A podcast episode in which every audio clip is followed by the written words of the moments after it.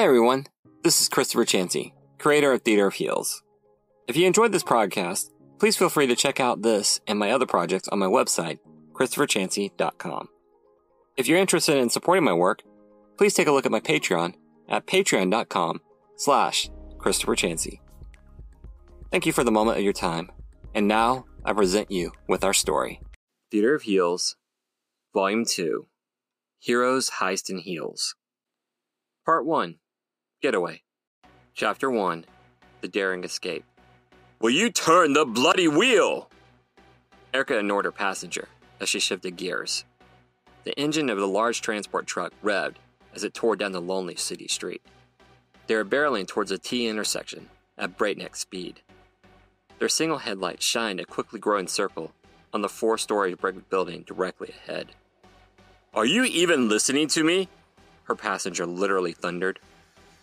She took a moment to roll her eyes before returning her attention to the road. Did you just roll your eyes at me, young lady? Princess, do you have any idea what I've been through today because of you? You do not get to roll your eyes at me. Erica sighed, then she jerked the wheel. The massive truck's tires screeched in protest as it wrenched around the corner of the sharp bend, leaving blackened tread marks in its wake. Erica straightened the wheel, flooring the gas.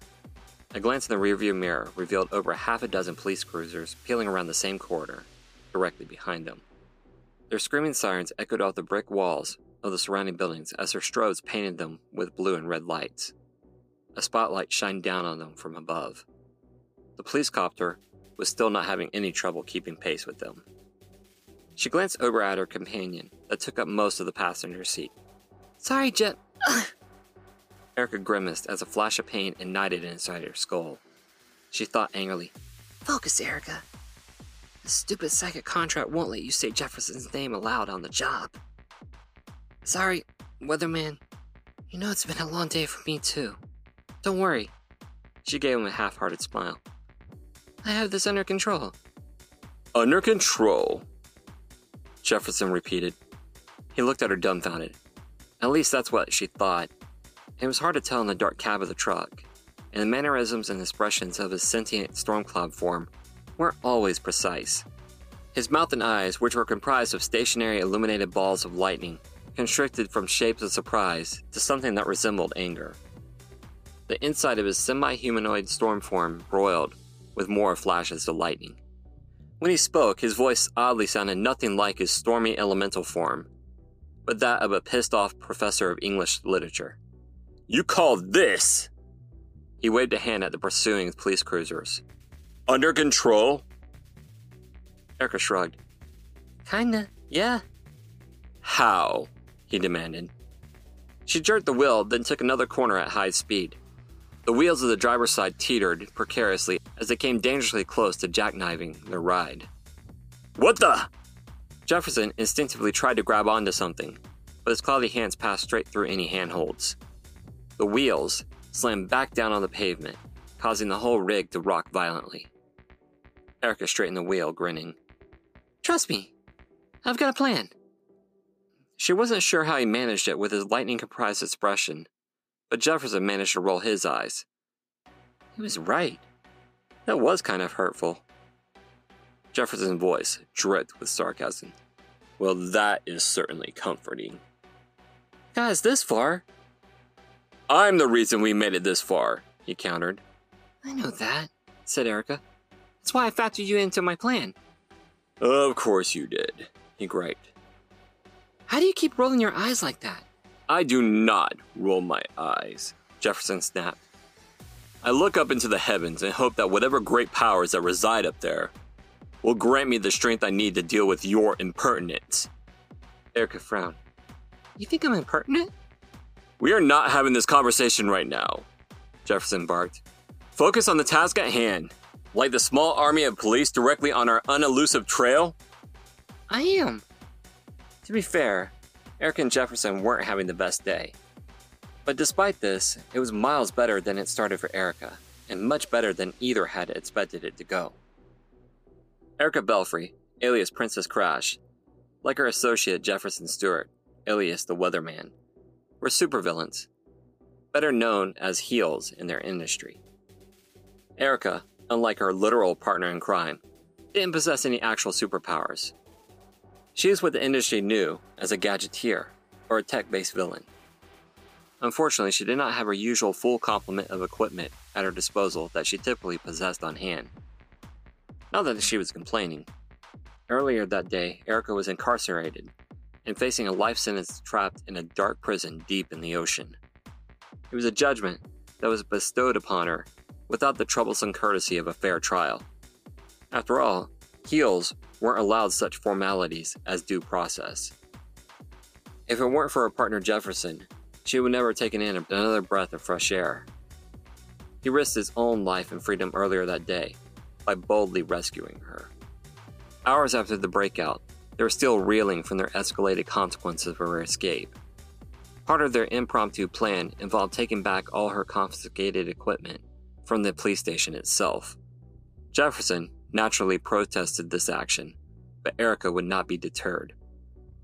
Erica would rather seen everything she created melted to slag rather than give her captors a chance to reverse engineer all her designs.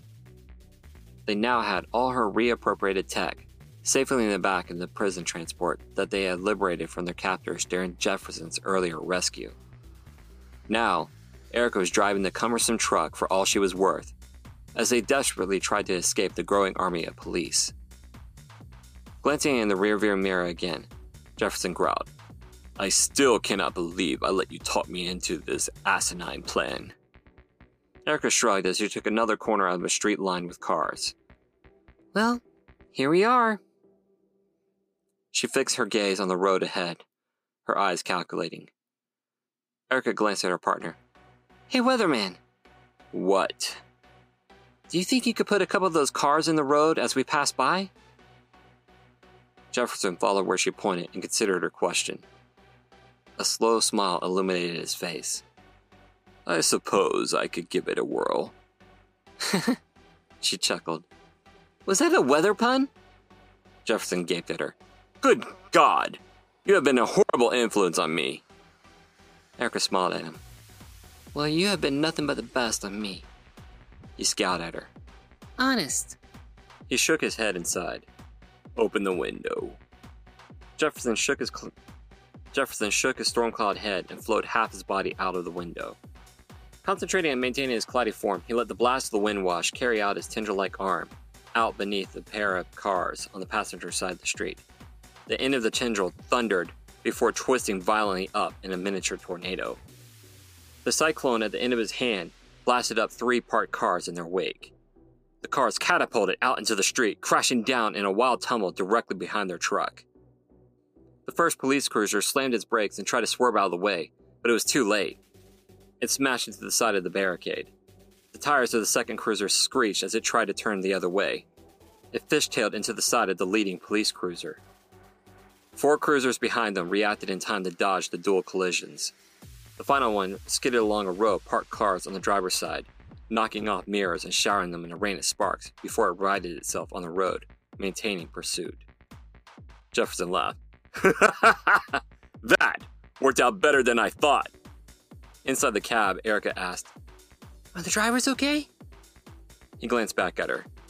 Need I remind you that we are the proverbial bad guys here? I don't want any policemen to get hurt. It's just my brother. He cut her off. Yes, yes, I know your reasoning. He's going to pass the line of pursuing vehicles. Beyond them, the crash car's driver's door is open as both officers staggered out. They seemed a little dazed, but otherwise fine. They should. He paused as the headlights of another vehicle caught his attention. Jefferson watched as a cherry red sports car expertly zoomed past the collision without slowing. In fact, it looked like it was accelerating. Jefferson flowed back into the cab of the truck, considering this new factor. Erica turned another corner. Thanks. I know it's a lot, but I just don't want to hurt anyone, particularly cops, because, well, you know why. Jefferson nodded but didn't say anything as he glanced out the rearview mirror. The remaining police cruisers rounded the corner. The newcomer in the sports car was just behind them. Noting his change in affect, Erica's expression tightened. What is it? We're being followed, Jefferson told her. She arched an eyebrow. I know that. I'm working on losing our tails. Jefferson shook his head. Not by the police. Someone else. Erica gasped. Is it them? Jefferson looked around. Do you mean the board? Erica hissed. Don't say that out loud. She looked around nervously. Wait, yes, them. Do you think we overstated their generosity? Jefferson glanced out the rearview mirror again. From his current vantage point, the road behind them was a virtual wall of red and blue strobing lights. Then a pair of headlights slid into his field of vision. It was the first time in his life he saw a civilian car pursue a police cruiser. He shook his head. I don't think so. If they wanted to hit us, they would have come at us sideways. Driving some sort of red muscle car behind us and the police doesn't necessarily strike me as their modus operandi. Erica mulled over his words for a moment. Red muscle car? She gasped. Was there a red Mustang? I don't know. Why? Do you have any idea who it is? She glanced in the rearview mirror and saw the vehicle for herself. Oh man, is this bad? We gotta shake them quick.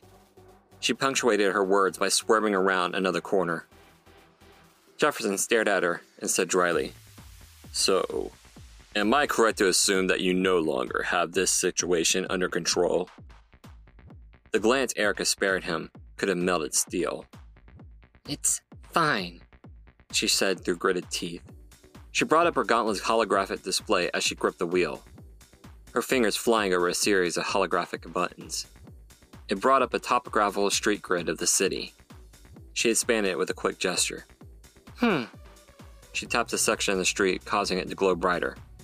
this should do. She nodded. If we pull this off right, We should be able to lose the police cars here. You mean the four cars behind us? Erica nodded. Yep, and those three too. She pointed behind them. As if on cue, three more police cars peeled around the corner behind them. Jefferson gawked. How the devil did you know they were coming? Erica took them around another tight turn while answering. I've been monitoring the police dispatch for hours. The cops behind us are trying to herd us into a spike trap, but I keep avoiding it. I think they've got wise to me because their radio chatter has died down. So, I also hacked into their personal and professional phones too. Why didn't you tell me about this before now? Jefferson roared. Erica shrugged. I didn't want you to worry. Jefferson muttered under his breath. There is no falling her in this fierce vein. Erica snorted. Good one. I'm so happy you approve, he said scathingly. Young lady, if you indeed have all the answers, then please tell me this. What do you intend to do about the police helicopter? Oh, that.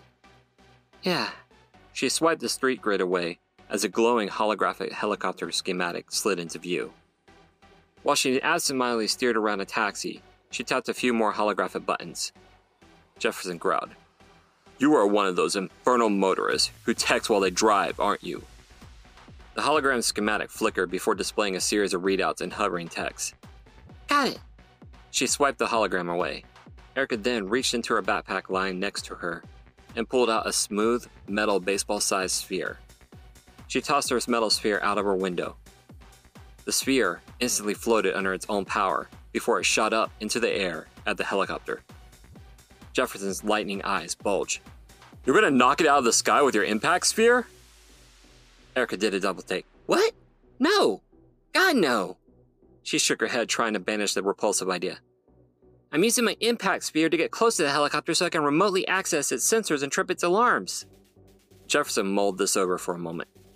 So you're going to trick the pilot into thinking that he was having engine failure, forcing him to make an emergency landing? Exactly. She smirked, shaking her head. Knock it out of the sky. Huh. What kind of monster do you think I am?